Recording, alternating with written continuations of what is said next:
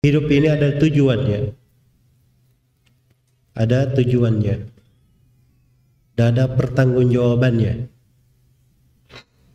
Dan hidup ini hanyalah kehidupan yang sementara untuk membangun kehidupan abadi kita di akhirat. Dan seluruh ukuran di kehidupan akhirat itu semuanya dibangun di atas apa yang kita lakukan di kehidupan dunia ini.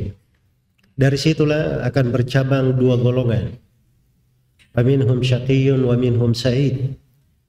Di antara mereka ada yang merugi, ada golongan yang merugi, dan di antara mereka ada golongan yang beruntung. Farikum fil jannati wa farikum fis sa'ir.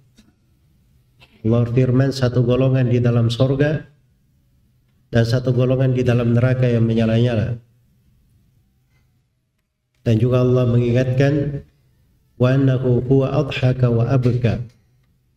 Dialah Allah yang membuat tertawa dan dia pula Allah yang membuat menangis.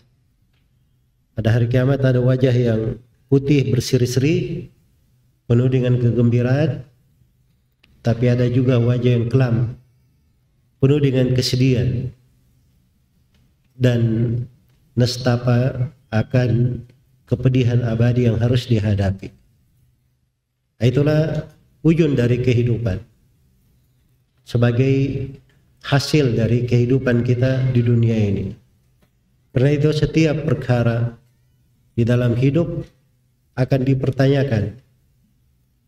Walatus alunna yawma idzin anin naim Sungguh kalian semua akan ditanya tentang segala kenikmatan. Karena itulah tidak mungkin hidup ini tidak ada aturan-aturannya. Tidak ada rambu-rambu di dalamnya. Ada aturan dan pijakan-pijakan yang hendaknya selalu mewarnai hati seorang muslim dan muslimat. Iya.